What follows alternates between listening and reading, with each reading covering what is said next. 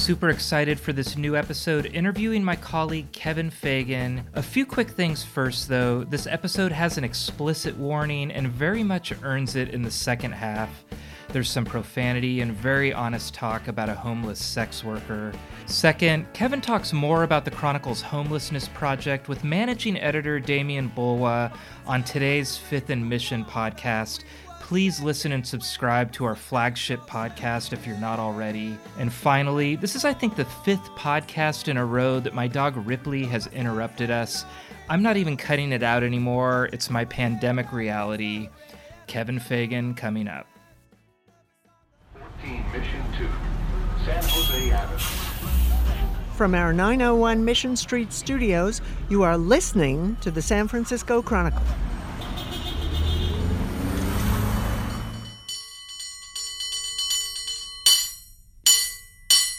Welcome to Total SF in Exile, and welcome back, Kevin Fagan.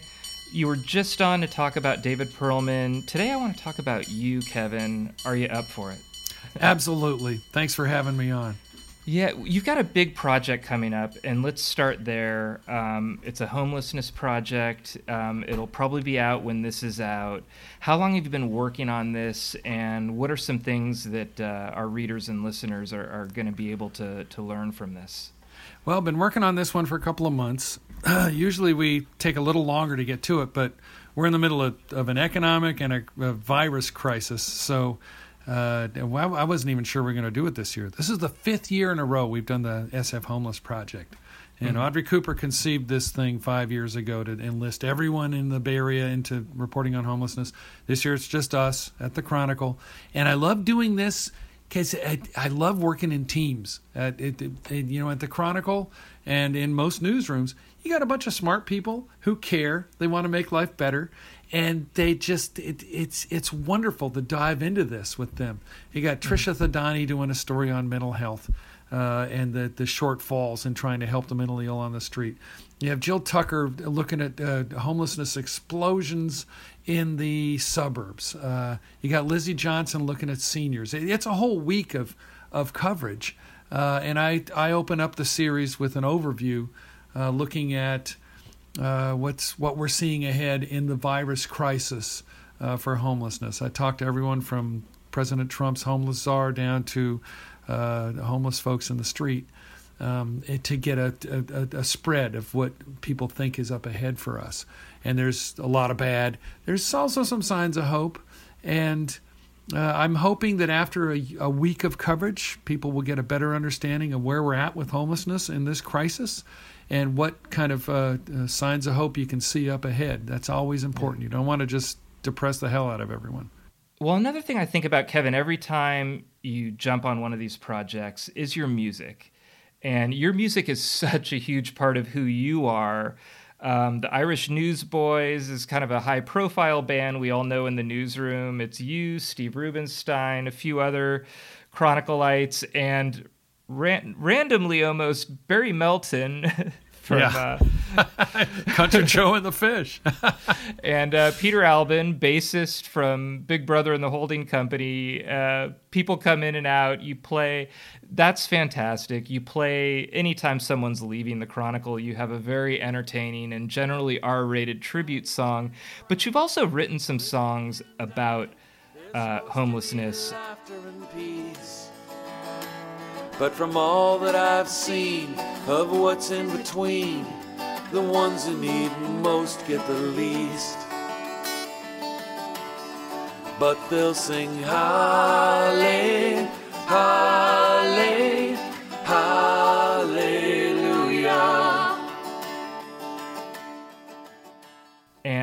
I'm hoping you can share a few of those today. I'm hoping we can talk a little bit and then share a couple of the songs you've written about homelessness.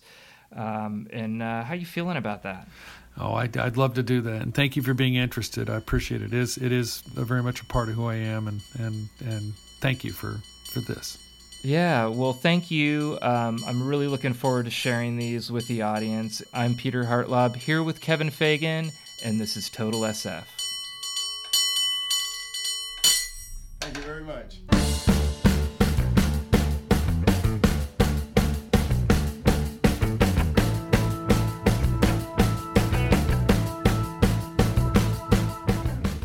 Welcome back to Total SF. Kevin Fagan, and um, we're apart in our homes here. I'm looking at you right now. I went with the beard for the pandemic.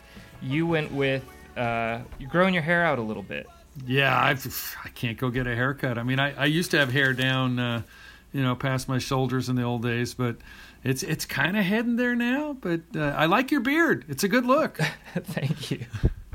Well, I, I see you brought up the old days, and that's one reason that I have you here. I have heard so many kind of snippets of your life, and they're all super interesting because, in addition to being on our homeless beat and covering some incredible things at the Chronicle over the years, the Zodiac beat, you know, you also uh, have had a really interesting life as a musician, um, and uh, and then it kind of ties into your homeless beat in an interesting way, and I just think it's a great time to discuss it with this big homeless project coming up. So, are you in? Are you ready to go down memory lane? I'm there, baby. So, so Kevin, what started first, the journalism or the music? Um, I'm kind of wondering what your teen years were like, and if there were any seeds of any of this back then. Well, it was yeah, uh, it was it. Uh, it was a suburban life. I lived all over the the West, uh, California, Nevada. When I was a kid, my dad was going to school, uh, so of course, going to school with three kids, you're poor, um, and I got a taste of what it's like not to have enough food in the house, and you know, wearing you know worn out clothes and hand me downs and whatnot, which a lot of kids do. Uh, uh, but when I was 14, I got on the school newspaper in Livermore, and that was it. My my What was, mom, what was the name of the Livermore school newspaper? Because Oh. they're always good. El Vaquero. El Vaquero. yes, because the Cowboys was the emblem for Yeah, the school. yeah. Uh, and my mom had been a Navy journalist, a journalist in the Navy, uh, posted at Oak Knoll, and that was the highlight of her her life. You know, in in many ways, she just absolutely loved it. Used to tell me, "You got to be a journalist. It's uh, it's the best job in the world." And she would tell me stories of covering the Korean War, and one in particular where she interviewed prisoners of war who had to uh, pluck their gangrenous toes out of their feet so they could escape in the snow and it stunk and they got to, to you know freedom and they were bloody and my mom interviewed them and I thought that's the kind of story I want to do. That So- that sounds like a Kevin Fagan lead right there. Gangrenous. you know, if there's an abscess involved. I, Oh um, yeah, so, it was it was pretty foul. Yeah. So so Livermore, like I'm thinking, you know, because I was on my school newspaper, I drew the comic, and for me it was kind of about sticking it to the man. I mean, that was sort of my central objective. What what was your early journalism career like? Well, as a freshman in high school, I got on the paper and it hooked me immediately. What I liked was going to see life around me and, and talking to people. It was your passport to talking to anyone. The cool kids, which I was not. I was kind of a book nerd with you know broken glasses and flood pants. Uh, it- but I could I could go talk to anyone, and I loved that. And then helping uh, make sense of our little enclosed student world. I liked that. Um, sticking it to the man, that's always a, a, a thing to do. Uh, it, it, that didn't draw me the most, though. I, I wanted to make things better by helping people understand them. And Yeah. man, that, that stuck with me. You know, that, that has always stuck with me. I love that. I, you know, being sort of feeling disenfranchised and then having control of information and being the person who who knows things, hmm. that's kind of what got me into it. I, I I remember I don't remember the point where I wanted to be a journalist, but I remember the point where the rush started. And it was when Ronald Reagan was shot. Oh, and oh, yeah. I was at this school for gifted youngsters, but I got in because my sister got in before me. I was like a legacy, so I was Ah, like, I- humble guy. no, guy. I felt like like I, there were kids who were programming computers at age 12 and I like felt like I knew nothing. But they stuck me in front of this radio and told me run and tell the classroom teachers updates. That was my job, to listen to the radio, take notes and run and tell them updates. And I remember feeling so important and powerful at a time when I never felt like that. Um, Yeah. Just running in and being the person with the information. And even though like a lot of my beats now don't, you know, aren't hard news, that's still kind of what I feel like. Like I've got a story to tell that other people don't have. So I'm sorry, we're talking about me too much for this podcast. You've done hard news though. Yeah. It's all right. Yeah. I remember you as hard news. Good hard Yeah. news guy. Yes. So that that was a that was a good time for you. What about um, you know beyond that? Um, how did you feel in school? How'd you feel about where you wanted to go in your life? Did you have kind of a clear vision, or, or were you not sure? I was a little not sure. Uh, you know, like a lot of kids, my parents got divorced right about the time I got on the school paper. Things did not work out well. Uh, uh, I uh, I left home when I was 16. Uh, before I took SATs, before I graduated, essentially I, I took a whole batch of classes. I loved school. I always have. I took a bunch of classes and graduated uh, more than a year early. Uh, Picked up my diploma at the school office and then took off for Hayward because that's where the community college was. And I figured, well, I can go there for free. And I wound up sleeping in a field for a while. Uh, uh, found a garage that this family rented me on the condition that I helped build it into a room, which I did, and that was fun. And then I clean houses at night. And I thought, you know, when I was sleeping in the field, I thought, I'm not gonna, I'm not gonna do this and do something like pumping gas for the rest of my life. I want to be a writer. I want to be a journalist. That had stuck. So, Chabot College, I was on the school paper. Uh, after a year of that, or you know, close coming to the end of the first year, I thought, well, I got to go to a four-year college. I, I want the real deal, the big deal. So I went to San Jose State, and I was on the school paper there. Loved it. Uh, the the the story that sticks for me was um, there were a lot of hookers and drug dealers and homeless people downtown. I loved that. Hold Uh, on just a second. The sure. dog's barking again. So I got to San Jose State and I got on the school paper. Loved it. It was just a lot of fun. Uh, you know, I worked three jobs. Uh, Like a lot of state college kids, you're you're you're really working a lot in addition to the school, and I loved the school. But I carved out this story for myself where uh, I spent all night in downtown San Jose, which at the time was, shall we say, gritty. Had drug dealers, hookers, uh, what we called winos back then. Um, and I, I hung out in the Jack in the Box where guys got mugged, uh, people were shooting up. It was um, it was wonderful. I, it just fascinated me, and I thought this this is a side of life I can understand. Uh, having slept outside, uh, I can ma- help make sense of it, and helping make sense of it can help me understand what I've done, what I've come through, what you know, what can be done to help people like that. So, I dug it, and uh, when I got out of college, I um, well, I was a, I became a musician in college to help pay the bills. You know, you do gigs at cafes and bars, uh, which was good. Unfortunately, it doesn't pay a whole hell of a lot more now than it did then. but it was it was a great way, and so I figured, okay, I can I can do this uh, to travel, and I want to be a journalist. So after after I graduated, I I'd saved up enough money to get to Europe. So I thought I'm going to go spend a year. So I took a guitar and a backpack, and I busked all over Europe, Germany, So- France. Yeah. Were you playing covers? Were you playing originals? A little bit of a mix? G- give me the visual here. Oh, I had it, it was covers. I'd, I'd written a couple of whiny originals, you know, about failed love at the Yeah. time. Those don't go over so we well on the street.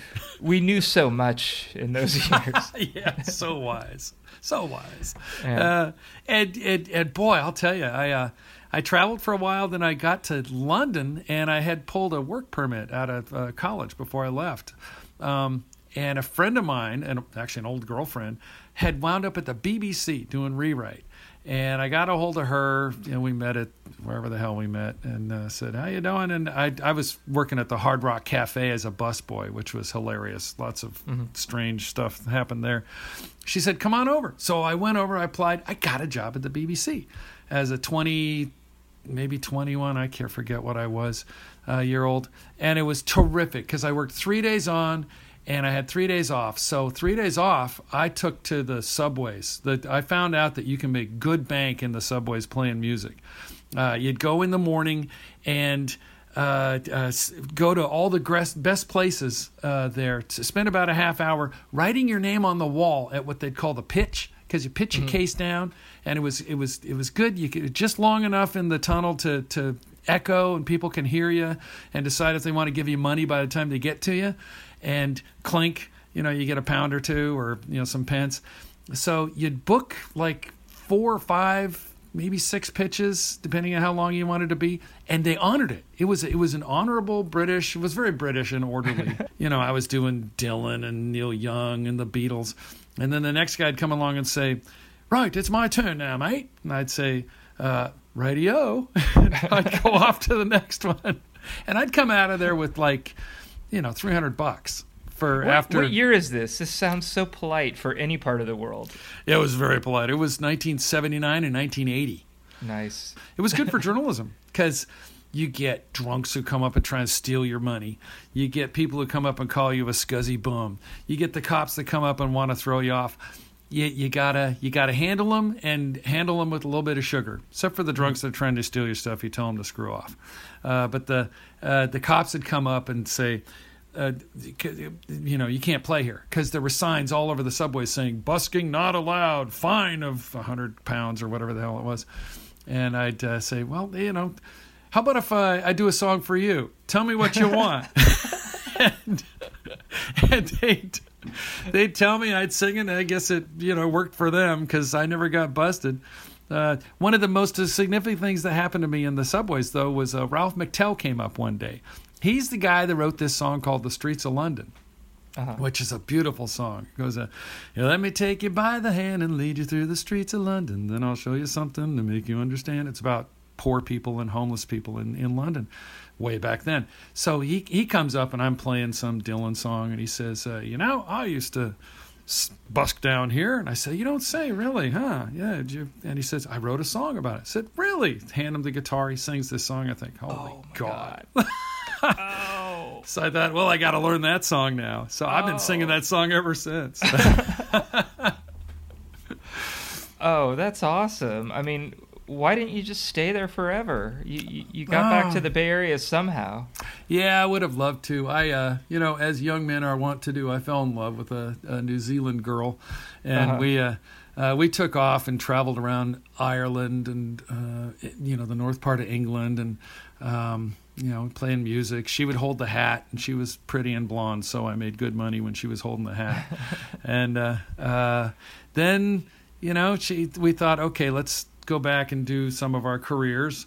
And so she went to Kiwi Land, and I came back here, and I found a job at the Lodi News Sentinel Uh, which a little little daily out in the in the valley. I loved it. It was just terrific. It was, you know, you, you cover everything that moves.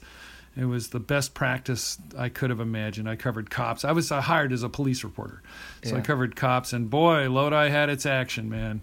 Uh, you know, I worked at the Santa Maria Times, uh, so same situation, agricultural, small paper. Uh-huh. Yes. And I remember at the end of my shift, like, like people would call, and we were the sports desk, so we were the only ones left there. And I didn't get my paper, and so I I'd deliver papers at the end of my shift, like on the way home. I'd, like I'd have a couple papers I'd drop off. Yeah. It was.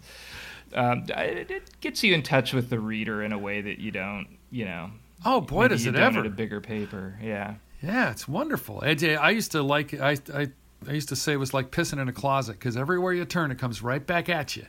So you Uh-huh. got to try to make sure it teaches you how to make sure you try to get it right, and, Yeah. and be respectful of your community, respectful of the people you're writing about. Yeah. So, so I did that for like a little more than a year, and then uh, uh, the Kiwi and I needed to be together, so I went to New Zealand, and I Uh-huh. lived there for a year. Uh, I was you know, I was stringing for UPI, which you know was a very now a small wire service. Back then, it was a real competitor with AP, but that paid crap. So I picked up the guitar and uh, I started playing downtown uh, bars and and busking. Boy, I made every lunchtime. I was the guy in the town square singing this, that, and the other. And one day, a guy named uh, Phil Royal shows up, and he's singing loud at one end, and I'm singing at the other end. We're trying to drown each other out, and he comes over and says, "You know, why don't we try something together, mate?" And we did. It fit immediately. We were, we've been a duet ever since. Wow, Uh, you're still in touch. Oh, he's, he's one of my best friends. Uh, in fact, he he he uh, he did one of my songs about ten years ago. God, uh, long ago in uh, Australia on the on the radio because he's he's a pretty big touring act himself, and uh, it became a it's it's a it's a disgusting song. I wrote it when I was twenty uh, Yeah. about you know abusing animals on the farm. Well, in Australia, that went over really big. it became a hit in the south of Australia. and then I, you know, did journalism. I, I really, I, I love playing music, but I really love being a reporter, and that's did so I came back. Was it long before you got to the Chronicle? And during this whole time, were you were you interested in covering the homeless? I mean, was the homeless beat something that you had always sort of been touching on, or did that come at the Chronicle? Oh yeah, no, it I I did it at the, I did a bit of it in Lodi when it was starting because uh, as soon as Reagan got elected, he started cutting social service programs. He started seeing trickles of homeless people.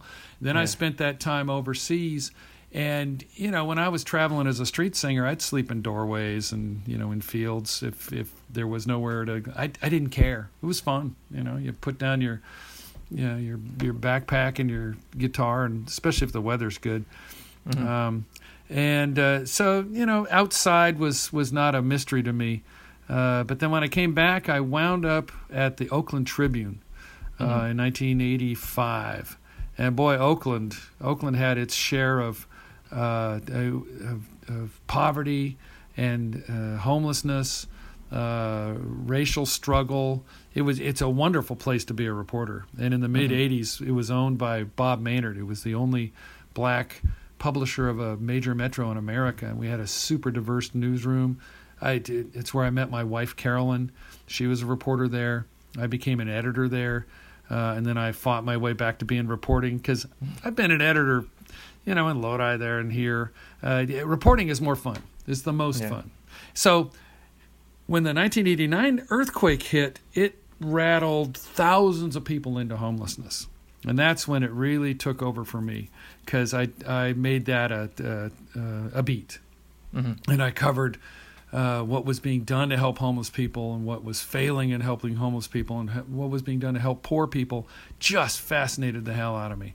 Uh, and when I got hired at the Chronicle in 92, I've, I continued that. I've always done homeless based stories at the Chronicle, but also disasters and, you know, whatever the.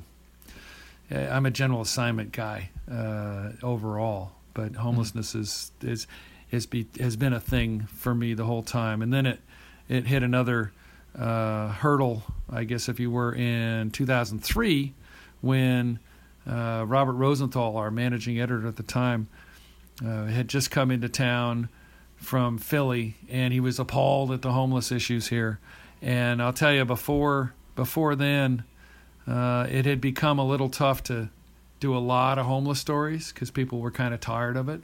Well, he said, ah, send a couple of your guys into the streets to do homelessness. So Brant Ward was this uh, gritty photographer. Uh, he and I had done some stuff uh, before, and he said, ah, put these two guys out on the streets. So we lived on the streets for six months. And it, it, the, mid, the the first day we were out, we he and I looked at each other and said, "Man, we don't want to do just a bunch of sad sack stories, you know, to, the, the plight of the homeless. We want to figure out how to fix it." We'll be right back after this short break. It's Kaley Cuoco for Priceline. Ready to go to your happy place for a happy price? Well, why didn't you say so? Just download the Priceline app right now and save up to 60% on hotels. So, whether it's Cousin Kevin's Kazoo concert in Kansas City, go Kevin, or Becky's Bachelorette Bash in Bermuda, you never have to miss a trip ever again. So, download the Priceline app today. Your savings are waiting. Go to your happy place for a happy price. Go to your happy price, Priceline.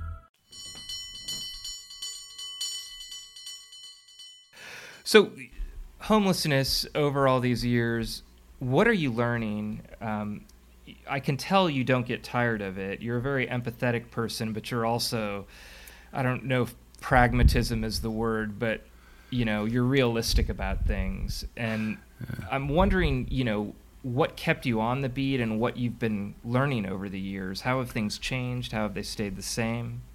Well, there's there's been a sameness to it that's very depressing. In the you know decades ago, I would I would talk to homeless advocates and they'd say, ah, it's all the Fed's fault. They you know Reagan cut the hell out of all the the funding that helped poor people.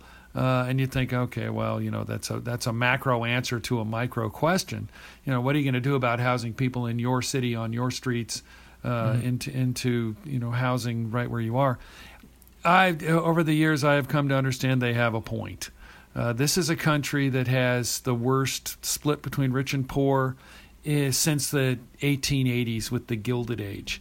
And, uh, you know, as a, a guy who became a reporter right in 1980, I've watched that evolution. And, it, you know, it, I, I try not to sound like some activist or, you know, a, a fist waving, you know, protester of some kind. But, you know, we've been screwed the the working class as a guy who used to work for minimum freaking wage you know cleaning toilets and cutting sandwiches uh, that class i used to be able to afford an apartment cleaning toilets. It's it's very hard to do that now. Um, it's uh, uh, the the the money has gone to the top and the screw has gone to the bottom. Mm-hmm. and it's it's it, that's the, the the nut of it right there if you can't make enough money as a, a, a low income person uh, to have dignity and uh, be able to live, bad things result. Uh, you know, we have generations now of people who who've gotten into drugs and and uh, you know bad behavior with their kids and uh, feeling hopeless, and it, it's just self perpetuating. And there, what I like seeing is the the armies, the the armadas of people who are trying to help uh, to some extent they're pushing against the tide. Uh, but they do make inroads. And you know, when I look at San Francisco, which I have to concentrate on most, you see that there are hundreds of millions of dollars spent on the problem, and people whine that it's ah, why are you spending all the money on that? Why waste it on them? Just make them pull themselves up by their bootstraps. Uh, homeless, especially chronically homeless people, can't pull themselves up by their bootstraps. Kevin, I, I think every time a project comes out, um, and we have this big homeless project coming out, it'll be out, I think, by the time this podcast is out. Um, and you're often at the center of it. Um, one thing I think about when I read that is how little people know. Um, not just about your story, but about your music. Um, you continue to make music. Uh, you're in a very high profile uh, newsroom band that has happens to have a couple of you know Woodstock era legends who come in and play. Um, and you continue to write songs and um, you know and and I wanted to talk to you a little bit about that today too. Um, oh, thanks.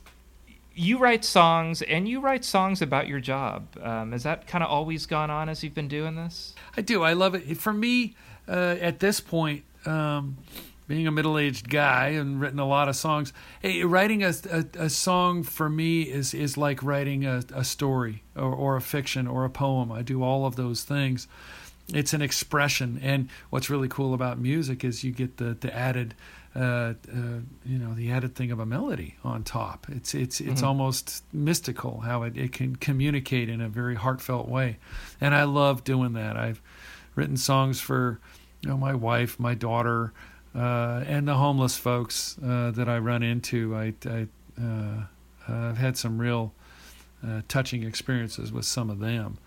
Um, well, I'd like to you to introduce a couple of them, and I have the tracks, um, so we're going to play a pre-recorded track. But um, uh, the first one that I heard about someone who you met um, during one of your your homelessness uh, uh, stories that you were working on with Brant. Um, could you yeah. kind of introduce this and just tell me a little bit about how this happened?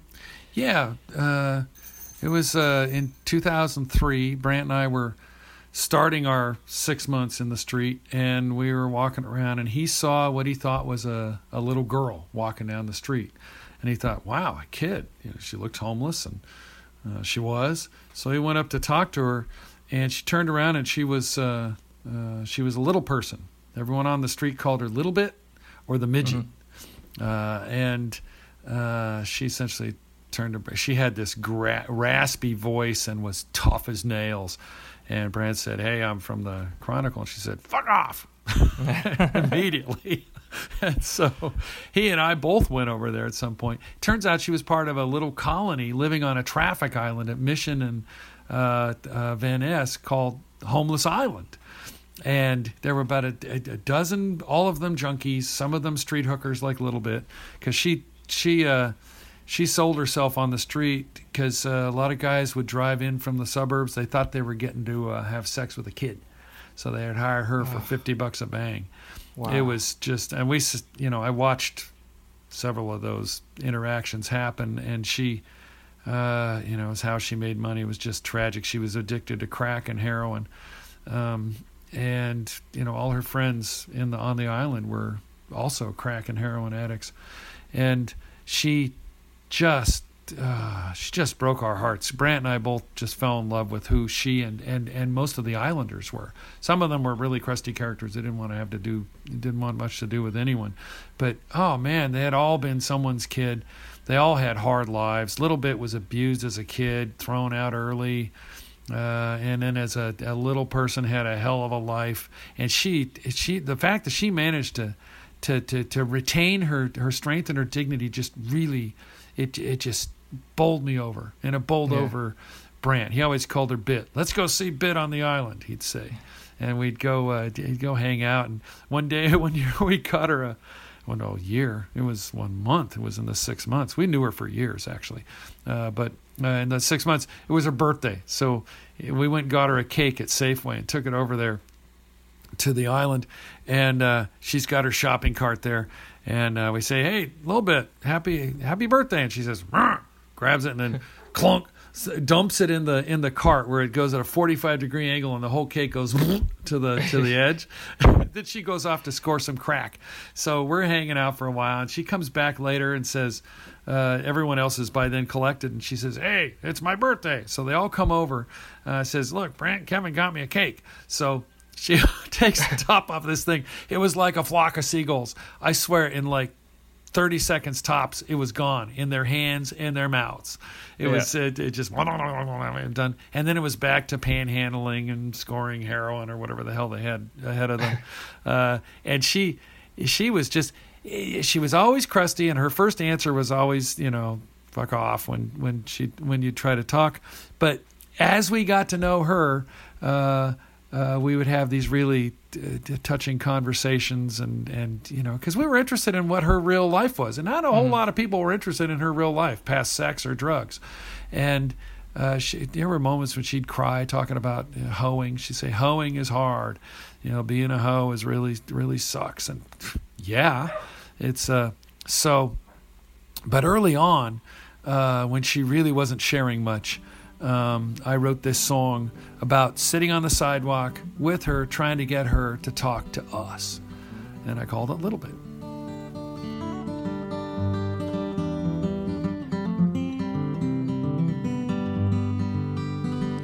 Little bit, come and tell me what you'd find.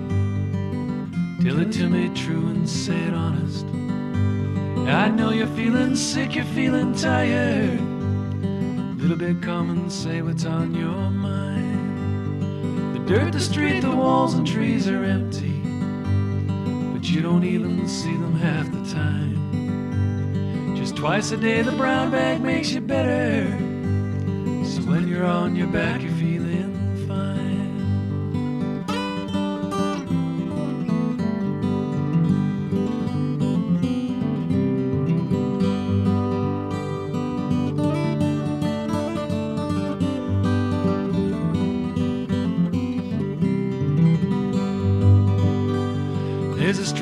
life that's flowing all around us, but no one wants to hear you, no one else can see. So a little bit come and tell me what you find. A Little bit come and tell me what you see. A Little bit do you know what you see? Can you tell me what you see?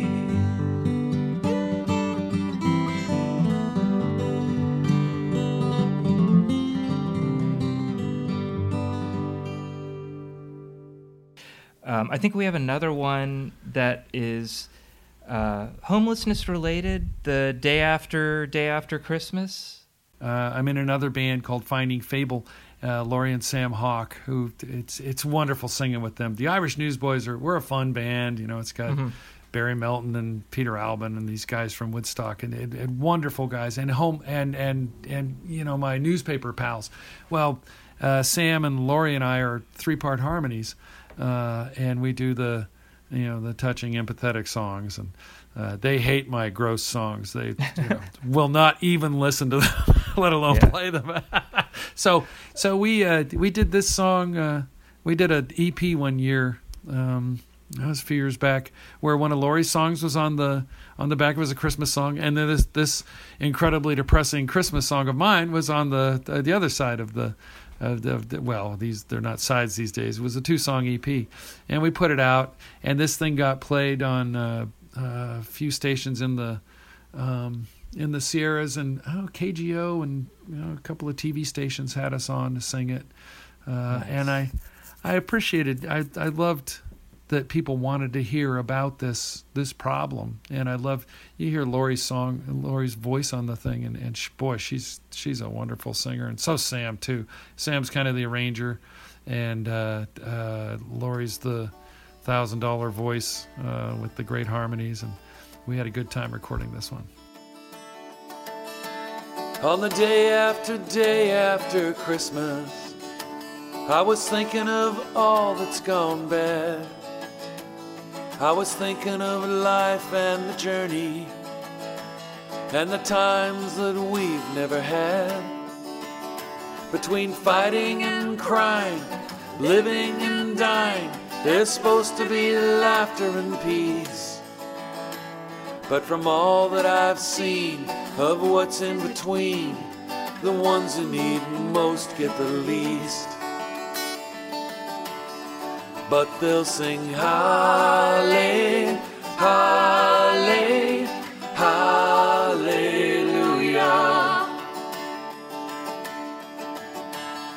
It always starts out oh so hopeful.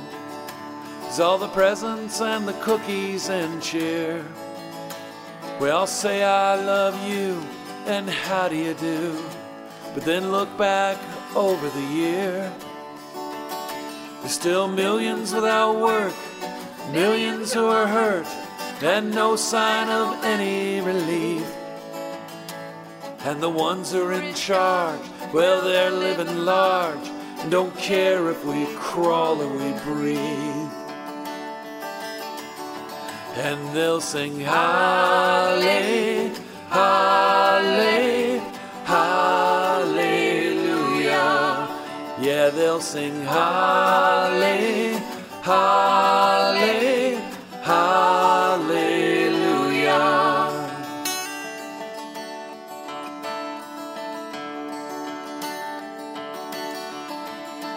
On the day after day after Christmas, when the orgy of gifts is long done, the well wishing is over, the visits are over, we're through with what's supposed to be fun. Next up is New Year, and if we're still here, let's hope that there's laughter and peace. But from all that I've seen of what's in between, those who need the most will get the least. Still they'll sing Halle, Halle, Yeah, they'll sing Halle, Halle, Hallelujah. Yeah, they'll sing Halle, Halle, Hallelujah. Kevin, I really appreciate you coming on and sharing these stories and sharing your songs. Um, we're gonna wish you farewell now because you have like three deadlines today. I know, um, but but uh, I, I just wanted to say we're gonna say goodbye and then we're gonna go through the usual outro and I'm gonna tell you to subscribe to the Chronicle and then at the very end I'm gonna play a third song, "A Place Like Home," which Ah. is about newsrooms. Um, that's what I got when I listened to it, and and just about kind of the camaraderie of journalism and and the Chronicle, and it touched me greatly. And uh, thanks for sharing that one too. Oh, thank you very much. I, I'd love to. I wrote that one for, wrote that one for Dave Perlman, our 98 year old, you know, science writer who just passed away, over 100 years old. And it's I I think you feel the same way about newsrooms that I do. It's it's it really is a family. The family. The the word family gets overused, but you know we're uh, we're a unit, and it's and you you invest your heart in it. I, It really I is- miss it right now, and I hope we get back there. I mean, Oh, when this yeah. is all over, I hope they didn't just tell us, eh, everybody keep working at home. I mean, I love that part of it. Just, you know, a couple times a day, I just do a lap around the newsroom, you know, like I'm a pool sweep, just to kind of soak it in and see everybody. And, and I hope, Kevin, that we can see each other like that again. God, I hope so too. Yeah. So thank you so much. And uh, again, keep listening because at the end, uh, a third Kevin Fagan song's coming up here.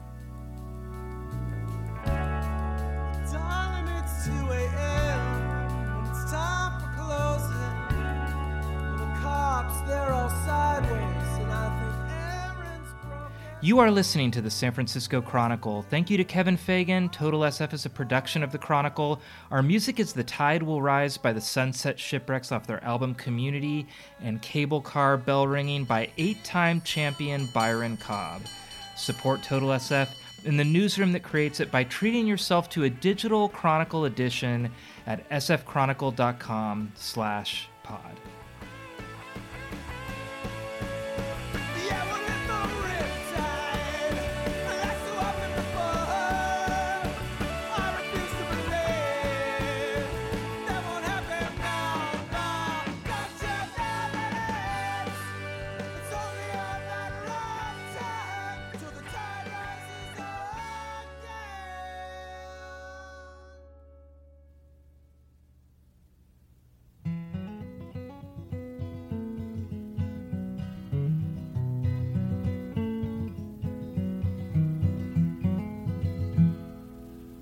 Started out those years ago, no way you'd ever know. Through the crazy, endless show, to be a place that felt like home. Cause home is where you get to be the most of who you are. When it's time to leave, you hope that took you far. As in the mirror now you see everyone you've come to be. A healer, a guide, a scribe, a poet with steel in your eyes. So take the good of what you've seen and throw out all the rest. Recall the times it all worked out, think of us at our best. Cause when you started out alone, no way you could have known. You become a part of us, and so you'll take us with you when you go. You'll take us with you